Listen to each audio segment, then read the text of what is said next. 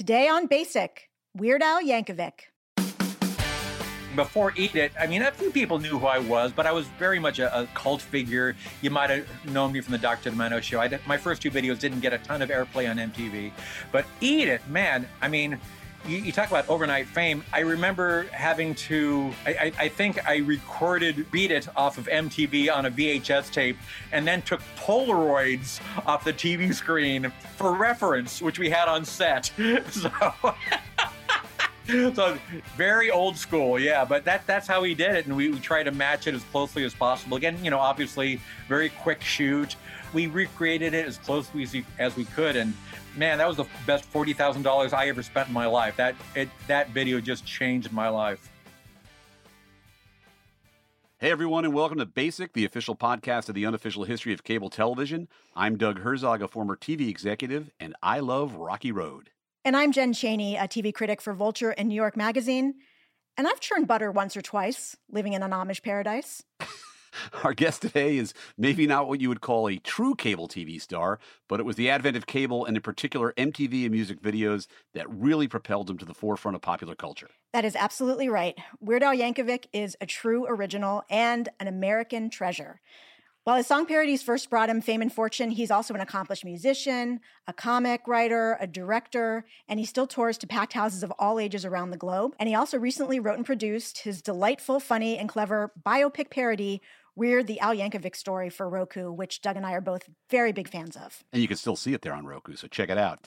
His enduring popularity, especially among our staff here at Basic, makes him one of the most anticipated guests we've ever had. So sit back and enjoy our conversation with the one and only Weird Al. And don't forget to keep listening to the end when Doug and I will discuss all the weirdness and possibly become parodies of ourselves.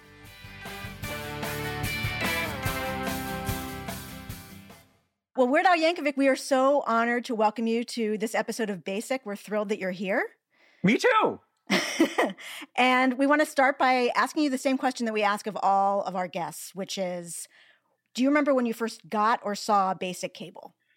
Oh, gosh. It would have been sometime after uh, MTV debuted, and that was 81 and I'm going to say maybe circa 1982, maybe 83. And I was living in a $300 a month apartment in Hollywood with a Murphy bed that folded out from the wall. Just, but my one luxury was I got cable TV because I really wanted to have MTV and watch it 24 hours a day. Uh, and I remember shortly after I got cable, MTV started their whole, you know, watch us in stereo promotion. Like, you know, what, you know, MTV in stereo. And it was such an alien concept to me to, to, to watch television and stereo, but I hooked up my my um, uh, uh, TV speakers to the uh, the television, and it changed my life. My my world changed on that day. Do you remember any of the videos you saw at first? Oh gosh, I mean, whatever was popular and uh, the you know 1982 83 like men without hats and uh, mtv was playing a lot of devo back then. Mm-hmm. and just, it was the very early days of mtv so not everybody was making music videos. It wasn't until like mtv like really caught on it was like required to have a, a music video for your for your single.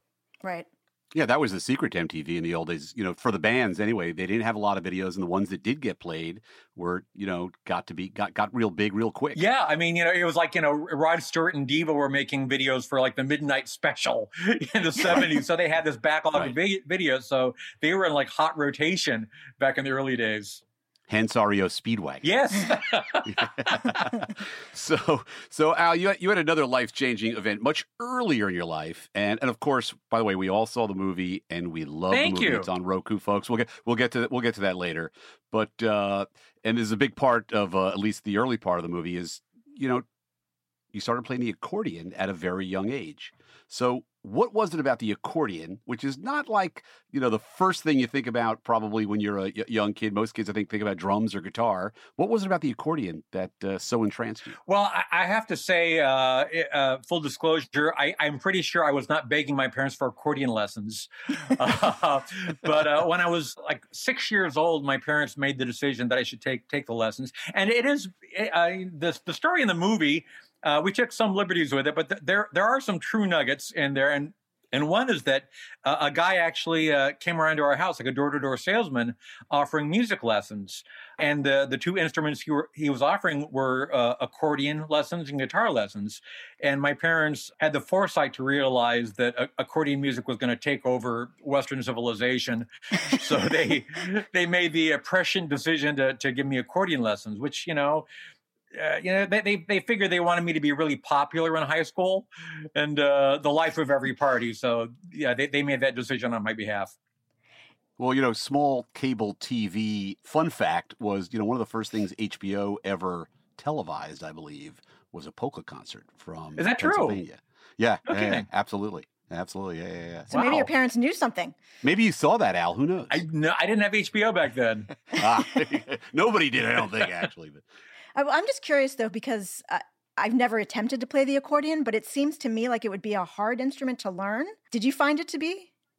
Yeah, I, I guess you know I, I learned, like I said, when I was very, very young. And when you're young, the synapses in your brain are are connecting more rapidly, and it's easier to learn anything, languages, music, anything. It's a good age to learn things. But I figured that accordion was a hard instrument to learn when I tried to uh, teach Daniel Radcliffe how to play the accordion. yeah, I, I gave him some private lessons, and he did very well. He was very committed. He didn't want to look like he was faking it. But you know, it, it reminded me that yeah, it's kind of a difficult in- instrument because the right hand you're playing like a piano keyboard, and the left hand you're playing a series of of of buttons, and then you have to also remember to push the bellows in and out, and you may or may not be singing at the same time. So it's like a little you know patting your head and rubbing your belly kind of thing. Right, and it's heavy, right? A little bit. Uh, yeah, I mean, I uh, uh, honestly, I I play uh, what uh, child size or the sexist term lady size accordion uh, on stage because you know it is. Some of them, you know, are like you're carrying a house on your chest.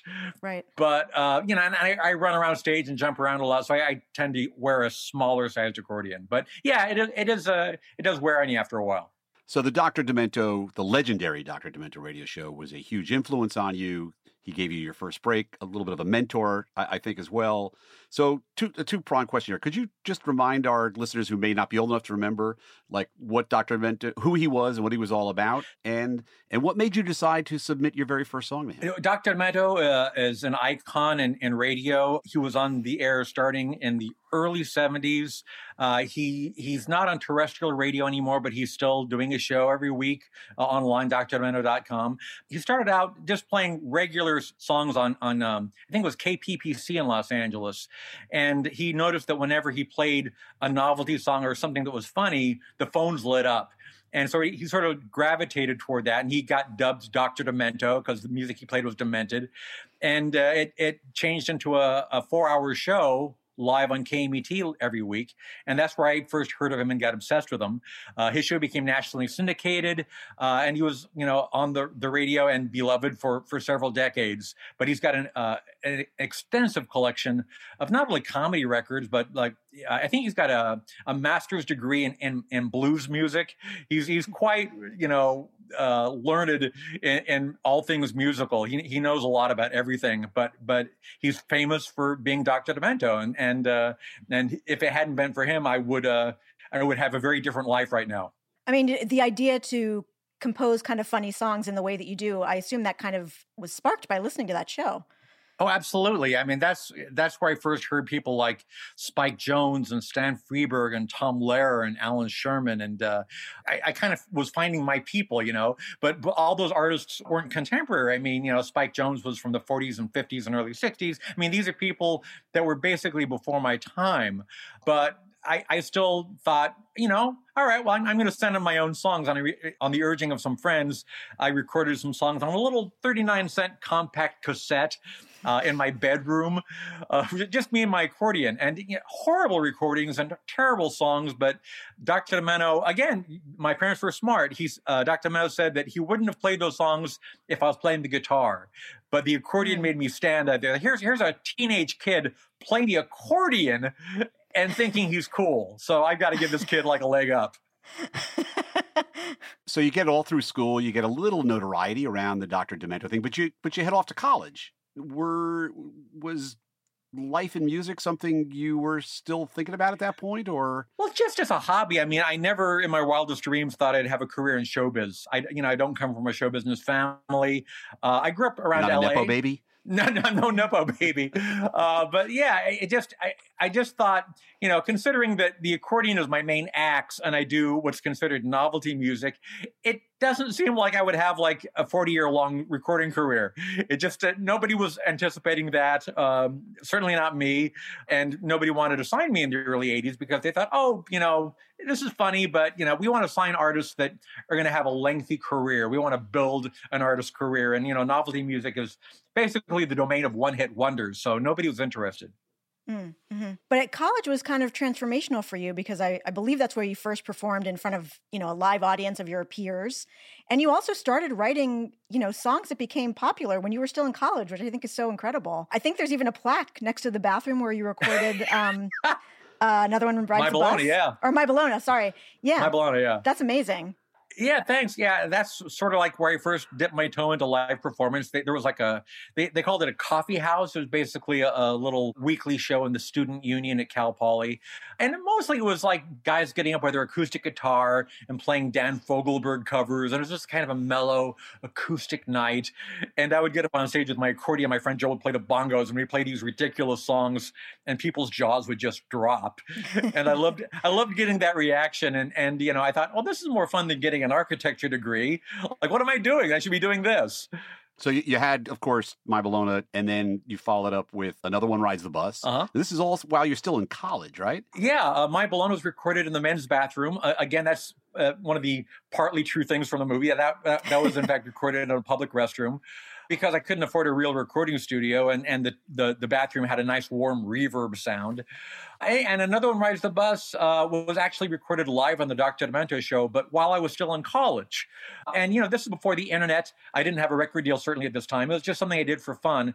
But so, who, uh, who was putting out those records, Al? Well, it wasn't a record when it first came out. It was just literally, it was just Dr. Demento playing. It's just something Dr. Demento would play. Yeah, he just hit record on his An real ex- to an real recorder. exclusive. yeah, it was basically an air check of the live performance. We just got together one night and just just played it, and he happened to record it. Thankfully, because that record that air check is still to this day the master recording of the song. Oh wow, Uh, yeah, and, and it was weird for me because it was it was uh, right before my last quarter in college, and I went back to Cal Poly San Luis Obispo, and I'd go to class and I'd come back, and my roommate would say, uh, "Yeah, yeah, some New Zealand radio station wants to know how they can get a hold of another one rides the bus." Like everybody around the world was like trying to track me down to figure out how to get a copy of the song. Wow. Including, I guess, Scotti Brother Records, right? At the time? Well, that, that was a little before Scotti Brothers. Another one rides the bus actually came out on TK Records as a single. oh, sure. which- from from from Florida. Yeah, Yeah, the great dance KC and the yeah. Sunshine Band. and KC all and the Sunshine Band. And yeah. uh, I, I had the uh, the distinction of I think being the last thing they put out before they went bankrupt, which was about a week after the single came out.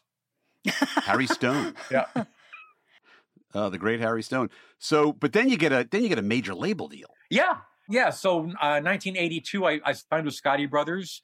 Uh, it was a 10 album deal, which you know I don't What? I don't think anybody anticipated that I would actually have 10 albums, but it was one of those dra- draconian kind of things where I was like, I was literally working for minimum wage in a mailroom. And they, and it was like one of those kind of things where like, if some, by some fluke you happen to be successful, we've got you for 10 albums. It was that kind of a deal. And uh, nobody thought that would happen. and, uh, But no, but that's that's actually kind of incredible though, given what you were doing at the time, which was, for lack of a better term, you know, these uh, you know, a couple of one-offs that were sort of, I guess, seen as quote novelty songs. But this record company, not only did they want you, they wanted you for a long time, and I guess maybe saw a little bit of the future. May- Maybe. I mean, I think they're kind of covering their bases. It's it's one of those kind of things where in the contract is like, is a lot. and this contract is available on the planet Jupiter. You know, it's, it's like it's like it's some all encompassing kind of thing where like, we've got you. Uh, but and in fact, that contract after I became uh, got actually popular, that contract got renegotiated twice because it was a horrible deal. Uh, so and each time it got renegotiated, they tacked on two more albums. So it became a 14 album deal, which I finally finally completed uh, with my last album in 2014. So after my 32 gosh. short years, I finally fulfilled my recording contract. Hello, Pantheon podcast listeners. Christian Swain here to tell you more about my experience with Raycon earbuds. Our family now has three pairs of Raycon earbuds around the house, and my wife just grabbed a pair of the Headphone Pros to replace some headphones from a company that was double the price. And yes, she loves them. Now, if you haven't pulled the trigger on a pair of Raycons, or even if you have, but you're in the market for another pair because they're just that good, well, now is the time to check them out because they just launched their upgraded model of the best selling everyday earbuds. With Raycon's upgraded everyday earbuds, now you also get active noise cancellation, ergonomic design, and multi point connectivity that lets you pair with two devices at once. New quick charge function, three customizable sound styles, plus awareness mode. Available in a variety of vibrant new colors to complement any and all skin tones. I even have a pair of earbuds in a cool green color. I have tried just about every earbud known to humankind, and these Raycons are fantastic. Seriously, if you've been wanting to check out Raycons, there truly is no better time. You're going to ask yourself why you didn't check them out sooner, and Raycon offers a 30-day happiness guarantee. So, what are you waiting for? Go to buyraycon.com slash Pantheon today to get 20% off your Raycon order, plus free shipping. That's right, you'll get 20% off and free shipping at buyraycon.com slash Pantheon. Buyraycon.com slash Pantheon. Hey folks, Steffan Chirazi and Renee Richardson here from the Metallica Report. And we are proud members of the Pantheon podcast family, where the best of music and podcasts unite. We've got something pretty cool for you. We're giving away an exclusive Metallica merch package worth over $250. That's a whole lot of scary guys, skulls, M72, and other sought after Metallica swag. And we've made it easy for you to win. Follow and share the Metallica Report, and you're in the game. Go to pantheonpodcast.com slash Metallica, enter your email, and hit that button to be entered to win. And just like that, you're eligible for our monthly exclusive Metallica merch package. And guess what, rockers? You can enter every month. So just do it. And while we love our global brothers and sisters, the lawyers won't let us ship outside the U.S.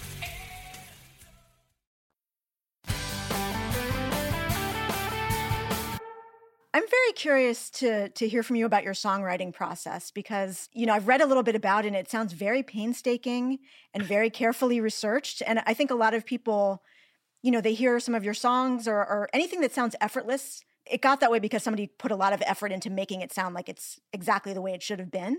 So can you talk a little bit about that? Because it, it sounds like pretty intense yeah, yeah, there's a lot more work that goes into it than uh, than you might think. You know, you think, oh, silly, you know, novelty song, but I'll I'll spend weeks and sometimes uh, months on on songs just to fine tune it and make sure it's as good as it can be. I, I I collect ideas and themes and jokes, and then just once I have dozens of pages of notes, I I condense that into into song form. It's, it's like a puzzle, especially when you're doing the parodies, because you know exactly how many lines you have, how many syllables per line, what the meter is on each line. So it's it's a puzzle that I like to do. And uh, you know, when I did like another one rides the bus, I probably wrote that in like 20 minutes because it was just as, as a goof for the Dr. Demento show. I didn't think it was like something I'd be playing on stage to this day. So, but I, I after I realized that people actually cared about what I did and that I'd have to live with these songs for a long time, then I started putting more and more time into it. And every album, I I got got a little bit more obsessive compulsive about my songwriting. And how does the how does the process go with the artist? Right, I'm assuming back in those days. Although I, I, I, there was a connection between you and the Knack, right? I think I read that. But uh, I mean, do you have to say go to Nirvana and say I've got this idea for one of your songs? How does that work? Well, I, the the term I use in every single interview where this question comes up is gray area because legally it is. uh, with you know, uh, for the Knack and Queen, that was before I had a record deal. That was that was before I knew anything about the business. I mean, when I when I did another one rides the bus, I just did it. We just did it on, on the right. air, and then we heard from Queen's people saying, you probably should have asked us about this, but it's it's cool. But next time, maybe just ask. And Doug Fieger from the Knack was actually somewhat responsible for for my Bologna winding up on Capitol Records because I went to see the Knack in concert at my college. And uh, got backstage and talked to Doug Fieger, and he goes, "Oh, you're the My Bologna guy." And he turns to the guy to his immediate right, who was Rupert Perry, vice president of Capitol Records who just happened to be there. And Doug said, "Oh, you should put this guy's record out." And Rupert went, "Oh, okay." but but but nowadays, yeah, it's um, it like I said, it's a gray area. I could get away with it. It's it's viewed as fair use in most cases, but I I never want to do you know get away with just what's legal. I, I respect artists and songwriters, and I always want to make sure that they're in on the joke, that they're not offended, and if they don't want me to do a parody, I will walk away. Mm-hmm. I mean, you you got you know the level of buy-in you needed, like you said, from the Knack, and I believe Michael Jackson was a fan of what you were doing. Were there artists that you really wanted to, you know, do parody songs of that didn't quite work out to your advantage? Like, what about Prince? Did you ever try to do a Prince song? Yeah, I was going to say famously the one that got away was was Prince because I I had about a yeah like a half a dozen different ideas for for Prince songs over the years and I I didn't give up. I every every time I had an idea that I liked, we would you know my manager would talk to his reps and try to get word to him and and he never gave a reason why, but he always said no. He was just a little precious about, you know, he didn't want people making fun of his music or doing parodies or anything like that. I think he had a pretty good sense of humor. He just, mm-hmm. but not about his own music so much. Sure, sure, sure. And despite the fact you got this great big record deal, which sounds, I mean, you know, I know, I know it was draconian in, in a certain sense, but it was also 10 albums, uh, which, you know, took you a long time to, to get to did they let you do your thing? Did they try and shape you as record companies do? I mean, because you do a very singular, individual, very specific thing, um, including writing original music, right? And also including doing polka versions of you know different popular songs as well as and comedy. And so, what were those? What was that relationship like early on? It, uh, at the very beginning, they kind of let me do what I whatever I wanted because they just figured it was like you know nothing's going to happen with this. It's just like a fluke. It's a one off. This guy's probably not going to be around next year. Go ahead and do whatever you want. And then after Eat It came out and it was like an international hit, then they started thinking, oh, we should tell Al what to do. so so there, there's a brief window of time where they were giving me notes. And I, I remember for my third album, uh, I had a, a, Like a Surgeon in the can. And I thought, okay, this is going to be the, the next single. And the record company said, yeah, you really need to have a Cyndi Lauper parody on this album. And I said, well, I, you know, I, I don't have any great ideas for it. And they said, well, I don't think we really want to put out this album unless you have a Cyndi Lauper parody on it. So they really twisted my arm, and I, I came up with "Girls Just Want to Have Lunch," which isn't my proudest moment. in, in, fact, I think I think you can kind of even hear the resentment in my performance. Like, girl, just want to have lunch. I'm doing I'm doing this against my own will. I'm I'm under duress doing this song. That actually makes it funnier, to be honest. Please correct me if any of this sounds wrong, but I believe the the first two videos you did were for Hey Ricky and I Love Rocky Road. That's right. Then you did the video for Eat It, which is a shot for shot remake of Beat It and pr- pretty ambitious thing to attempt. Can you talk about the process of doing that? Did it feel like a bigger deal to you? Yeah, it was big. I mean, um, my, my manager hates when I talk about money, but uh, the first video was the budget was three thousand dollars, and the second video was nine thousand dollars. And Eat It we did for forty thousand dollars. So it was a mm. huge budget, and and so I, am backtracking a little bit. I remember when we did our first video for for three thousand uh, dollars. Scotti Brothers note was like, "That was good. Can we have you do ten more videos for thirty thousand dollars?" I said, "No." no. uh, but yeah, we, so we did uh, the Eat It video, and uh, I remember, gosh, this is before the internet. I remember having to I, I, think I recorded uh, "Eat It" uh, or "Beat It" off of MTV on a VHS tape, and then took Polaroids off the TV screen for reference, which we had That's on brutal. set. So, so, that is pre-internet. Very yeah. old school, yeah. But that that's how we did it, and we we try to match it as closely as possible. Again, you know, obviously very quick shoot. Right. We got uh, Vince Paterson, who was the original uh, choreographer and gang leader in the Michael Jackson video. So he, he was in mine. And we got, we didn't get the same exact sets that Michael had because those were uh, torn down or didn't exist in, in somehow. But we, we recreated it as close as we, as we could. And man, that was the best $40,000 I ever spent in my life. That, it, that video just changed my life. It's a great, it's a, it's a, it's a great video. Yeah, I, I mean, I, w- I remember seeing it when I was younger. I, I was blown away by it, but ha- it changed because it raised your profile to an even greater degree. Well, exponentially, yeah. I mean, Yeah. before Eat It, I mean, a few people knew who I was, but I was I was very much a, a, cult figure. You might have known me from the Dr. Demento show. I my first two videos didn't get a ton of airplay on MTV, but Eat It, man. I mean, you, you talk about overnight fame, and it kind of was literal. It was also the height of the Michael Jackson thing, right? the height of the Michael Jackson thing. And everybody was just desperate for anything related to Michael Jackson, and you showed up with the funniest thing ever. Thank you. Yeah, um, yeah, he was the most you know famous person in the universe, and MTV was just really kind of peaking there in its golden years. And, you know, the period of time when people would just have MTV on all the time, like video wallpaper, it was just on. And Mhm. and if if you had a video in heavy rotation, that meant that you were exposed to it, you know, seven or eight times a day. You know, that that's one of the reasons we were able to make fun of the the the Beat It video like that because people were intimately familiar with the Michael Jackson video, so we could re- recreate it shot for shot and just tweak a few things here and there and make it funny. Uh, so yeah, it was. I mean, literally the day after it went into heavy rotation, people were stopping me on the street. People were staring at me. People were, you know, picking me out of line of the fast food restaurant, saying, "Aren't you the Eat It guy?" So yeah, it was very. Uh, It was a globally shared reference of music and visuals, right? Yeah. Everybody knew what you were doing, right? They're like, uh, they knew that video. Yeah, I, I mean, it was very odd for me because I, I did a promotional tour of Japan, and it was odd for me to be literally on the other side of the world. I remember I was in some kind of skyscraper in Tokyo. There was a music box there, and uh, it, it was mostly Japanese title, but also "Eat It" by Will Yankovic. I was like, "Wow, this is crazy! This is crazy!" That's hilarious. So, so that all led to uh, the creation of something you did on and off for many, many, many years with MTV, which was Al TV. Yeah, What, what, what do you remember about how that all got started? That was that was fun. I, th- I think that we did the first one as an April Fool's Day prank. It was a four-hour show, and uh, they had very little budget, uh, but they basically let me do whatever I wanted. It was, you know, these these are the early days of MTV, where it's very guerrilla.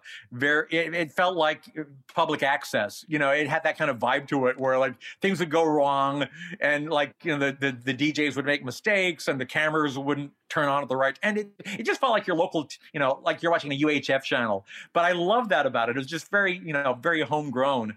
And this is uh, uh, during a time when they, literally they said yeah you got four hours of programming? Have fun. And I did. So you said doing, you know, the the old, the early days of Al TV was like, you know, cable access or UHF, and uh, that's a good segue to your superstardom led to a uh, a feature film called UHF, now a considered, I believe, a cult classic. Two, two things. Could you remind our audience who might be too young to remember what UHF television was, and then talk a little bit about the film and how that all came about? Yeah, it's, kind of an anachronism. I, I wish I would have come up with a different name for that movie. but even in the late '80s, it was like kind of going out of style.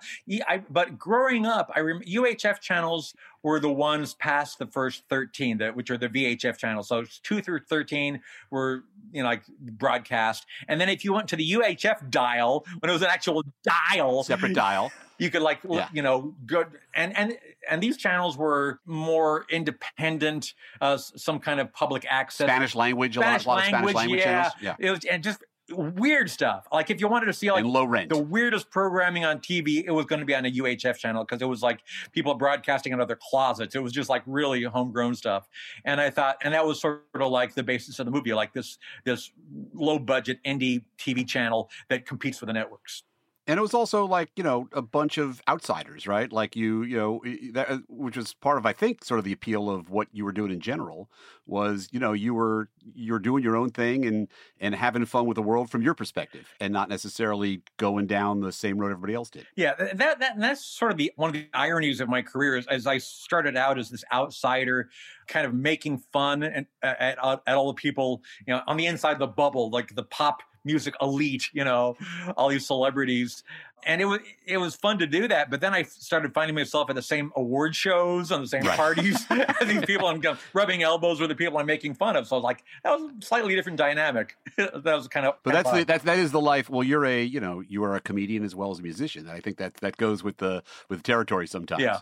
right so one more just one more thing on uhf we did a big promotion for it uh, at mtv uh, we had something called camp mtv Yes. uh, which we shot at my beloved summer camp in Elizaville, New York, uh, where I dragged uh, you and uh, your cast, which included Michael Richards, Priest Yep. Seinfeld, I believe, Yep. Victoria Jackson uh, from uh, SNL, uh, and yourself. I don't remember. I don't remember if Fran was was part of that all. I don't think But so. did you remember anything about that uh, particular day Yeah, and being up at summer camp? It, it's a fuzzy memory. Every every now and then, I try to track down videos on YouTube. I, I remember. I think. well, I think was Colin Quinn there. I think he might have been there. Colin, I mean, everybody I mean, it was like Ed and Dre and Colin right? Quinn. Yeah, yeah, yeah. and, uh, Kenny Ober and, Right. Oh, and uh, Randy of the Redwoods. Oh, yeah. And we, I think we had a rock band perform uh, at the end of it, and I can't remember who. No, it, it was a blast. I mean, that was a long time ago, and my memories are a little hazy. But uh, I, I had I had the best time at, at Camp MTV.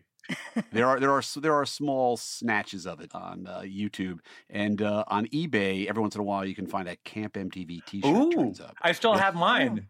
Do you My, really? my wife let me keep it. Yeah, that's that was in the keeper pile. Do you still have That- one, that's, Doug? that, that's a collector's item. I don't. I wish I Oh, do. I would oh like my one. god, but I wouldn't give for one of those. Yeah.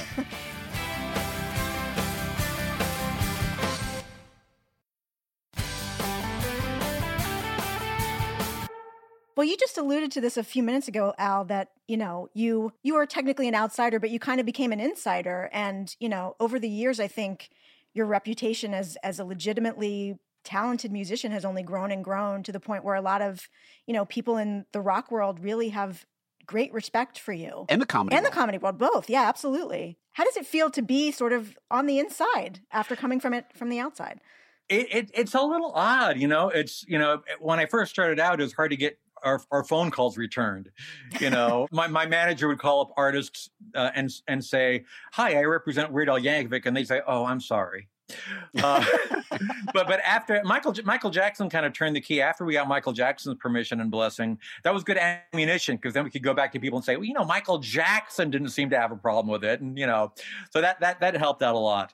But yeah, in fact, nowadays nowadays uh, I've been doing it for so long that it's sort of a, a rite of passage. It's it's sort of like um, artists know that they've made it. They- They're they're going for their we got, which is an EGOT Right. plus a Weird Al parody. They got to get the whole thing It's kind of like getting your own Comedy Central roast or something. right.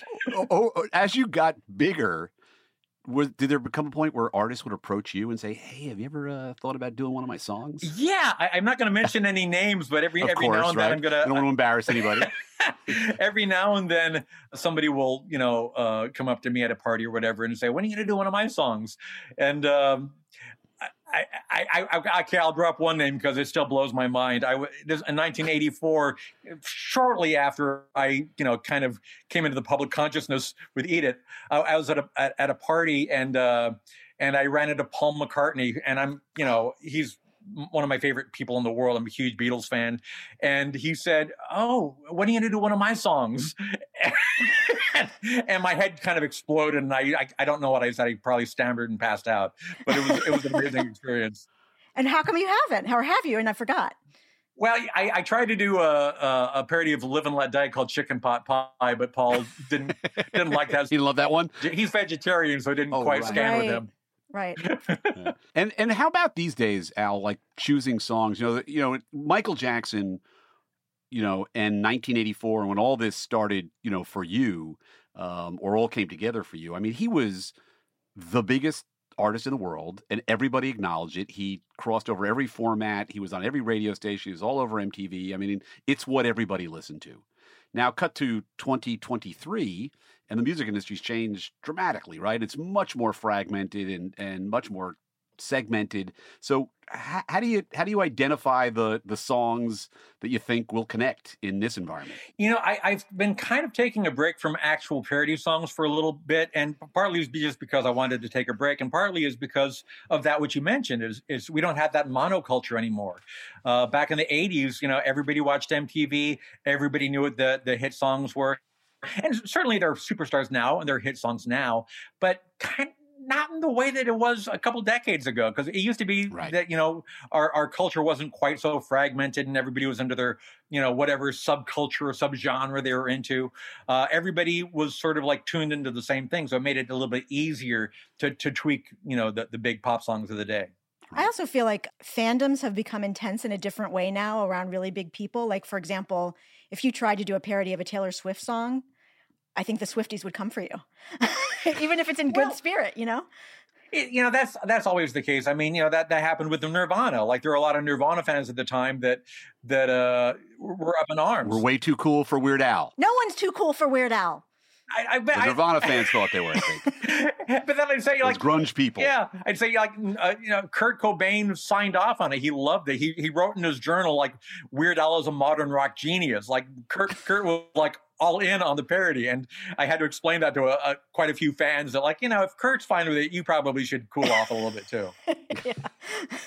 Now you're still out there touring. Uh, I know you got a tour coming up. Uh, you're going to Europe soon, I think, Yes, right? yeah. Uh, is what we heard, and you had a great tour uh, end of, end of last year. One of the most amazing things about about you and your career and and this you know and your material is it's kind of timeless. It always works. You you have this ability to regenerate your audience over and over. Every year, there's a new group of young people who discover Weird Al, and I think end up probably buying records and now listening on streaming and going to their shows, maybe with their, even with their parents who are fans. So the live shows are really like a big part of what you do. I don't think you get enough attention from uh, from people in the media about what a great thing a Weird Al show is. Can you talk about um, your approach to live performance and what that means to you? It's uh you know live performance is very special for me. It's, it's my favorite part of what I do. I love getting that kind of uh, positive reinforcement from the fans.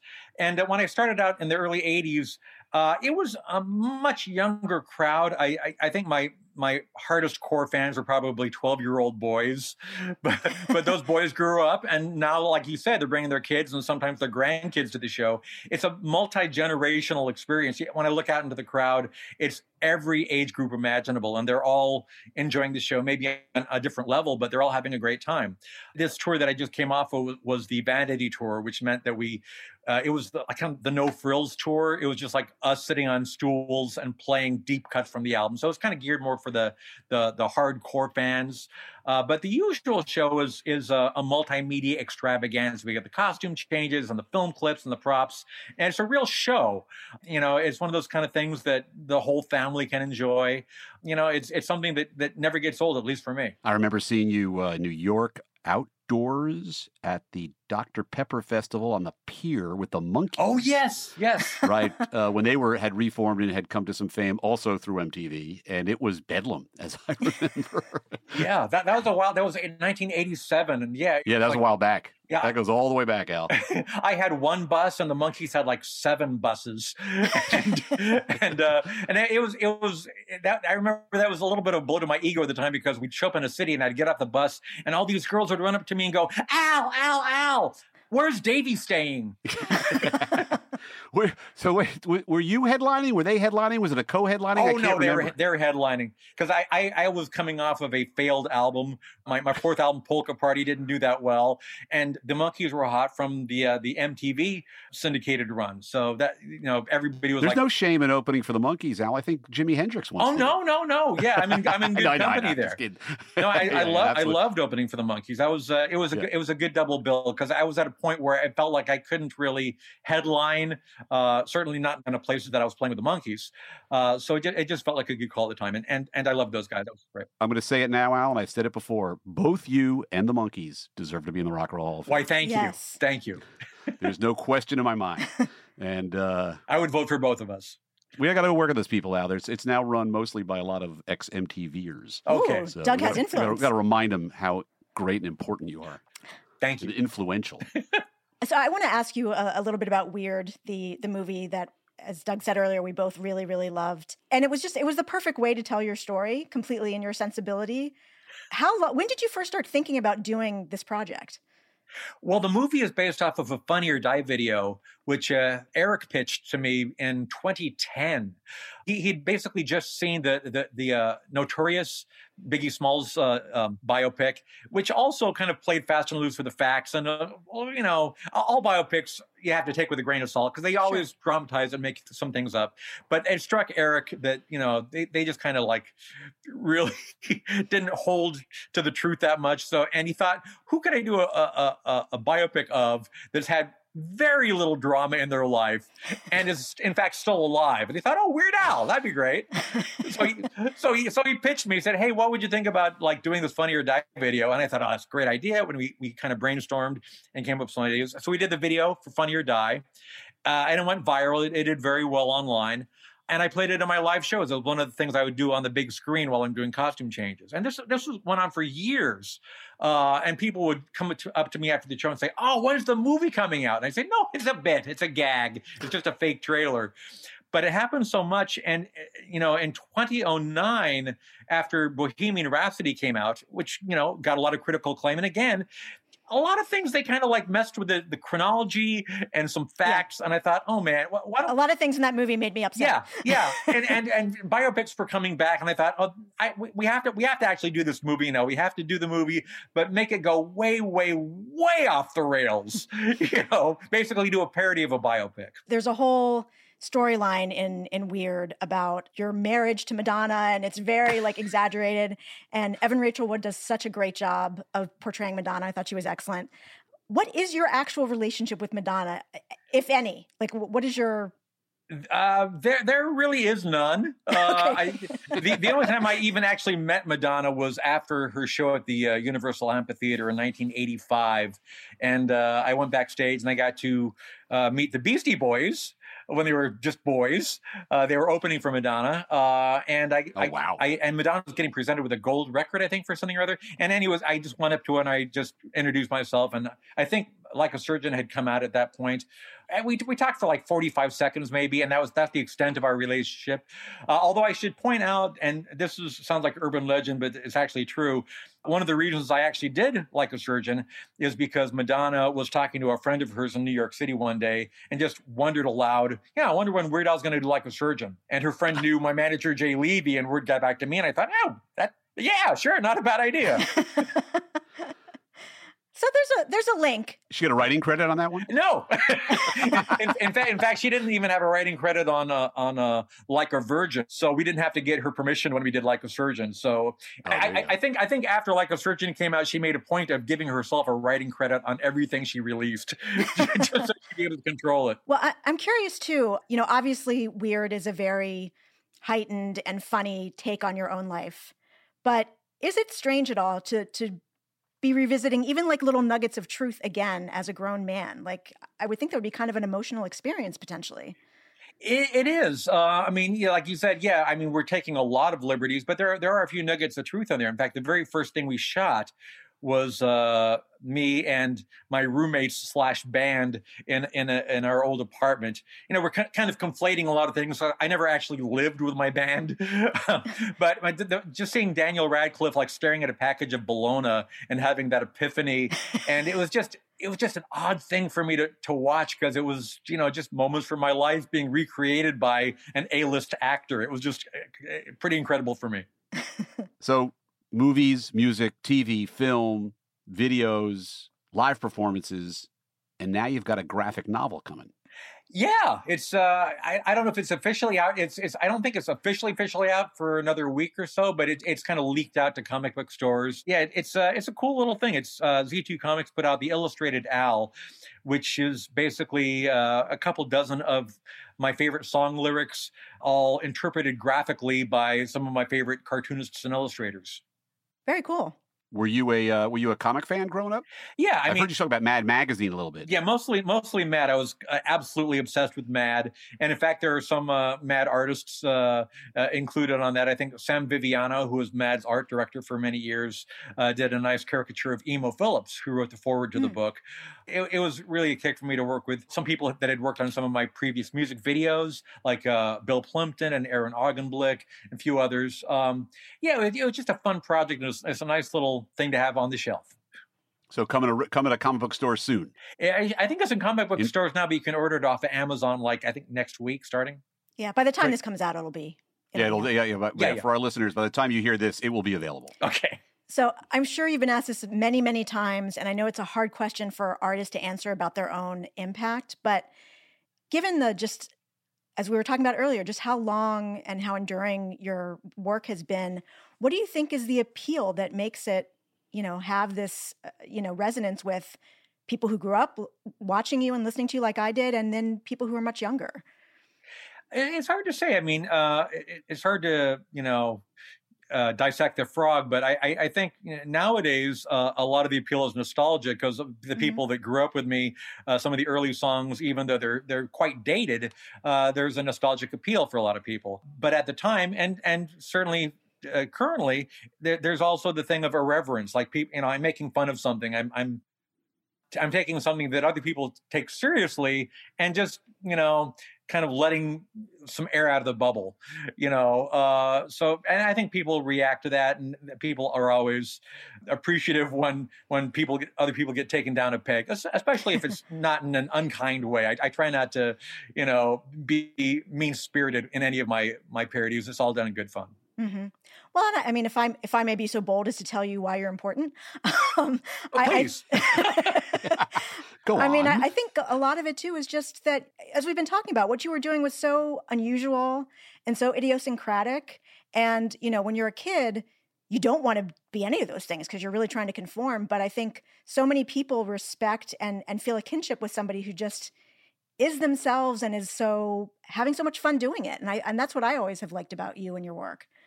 Thank you. You know that that's sort of the subtext of the movie. Yeah. Uh, Daniel Radcliffe makes a speech at the end, but it, it's also the subtext of my life. And uh, you know, there there are times in my life when I thought, "Oh gosh, should I have called myself Weird Al? I've been Weird Al my whole life. Like, why why why did I do that to myself?"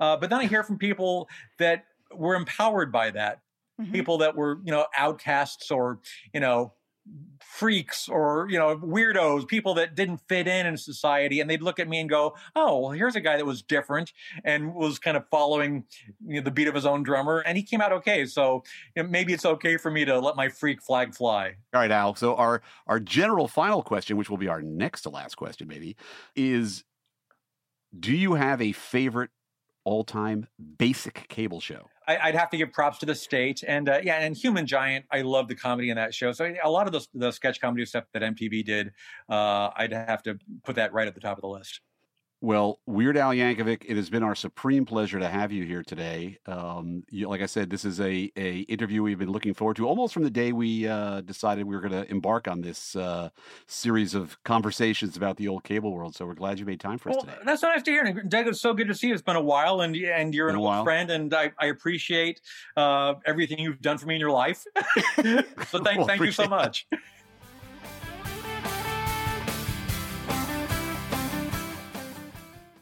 It was so great to talk to Weird Al Yankovic. I've never talked to him before. I know, obviously, you know him pretty well, Doug, but uh, A little, little bit, little, little bit, little bit for a long time. yeah. And as we talked about, it's just so remarkable that he's still going with his career, still part of the cultural conversation, you know, 40 years or maybe even more than 40 years into into what he's been doing. And I just remember growing up like in the era that he was describing, the Dr. Demento era. And even outside of Dr. Demento, there were like novelty songs that would get popular, you know, on mainstream radio. It was like a, a, a whole genre. And aside from Weird Al, I don't think that really exists anymore. I mean, the only equivalent I can come up with is when somebody does like a funny parody on like YouTube or TikTok that maybe blows up for a couple days, but that's not really the same thing. No, and he and he really transcended the whole thing somehow. Yeah. You know, just other than just being a, a a novelty. That's why I was pressing him. I'm like, what was the record company thinking and saying to you, and how did they see you? I have to imagine they saw him as this guy who might have three or four or five of those things, and then thanks very much. Right. But he transcended the whole thing, and and you know, like he's a good director. He's a really good writer. He's really funny. He can act a little bit. He's a great performer. I mean, he's you know he's he's you know he's he's he's he's very singular. Um, he's very distinct. Uh, he's very specific. Um, but he's very funny, and and he's still here.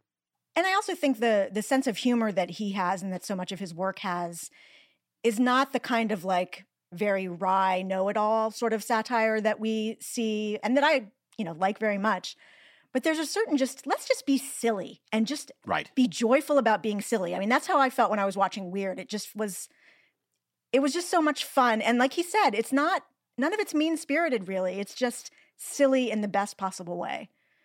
No, but but it's not soft either. No. It's very clever. Right.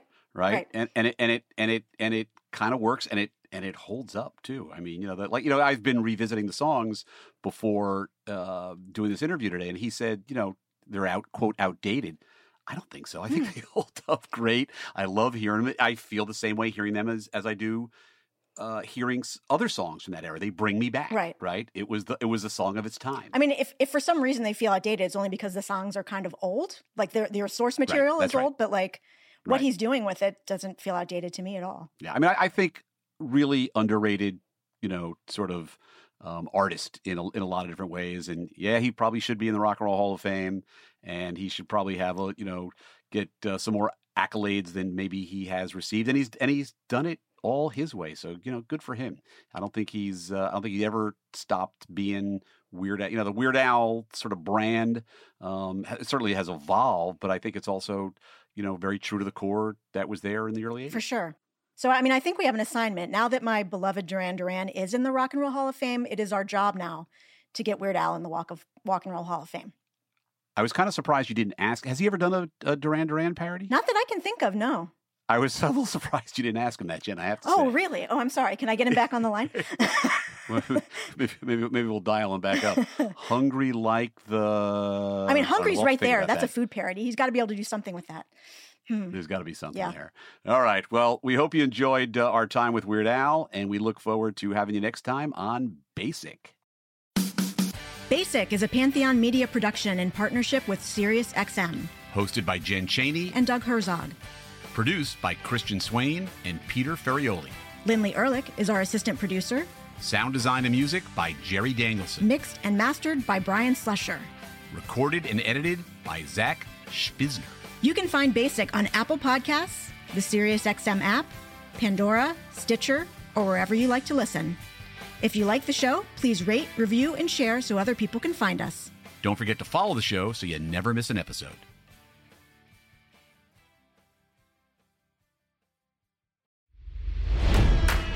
It's NFL draft season, and that means it's time to start thinking about fantasy football. FantasyPoints.com features industry leading experts and prognosticators using proprietary hand charted data to help you score more fantasy points. FantasyPoints.com is the place to go for whatever kind of fantasy football you play. Whether you play fantasy football, daily fantasy sports, or do a little bit of everything, Fantasy Points has the meticulously researched content to guide you to victory.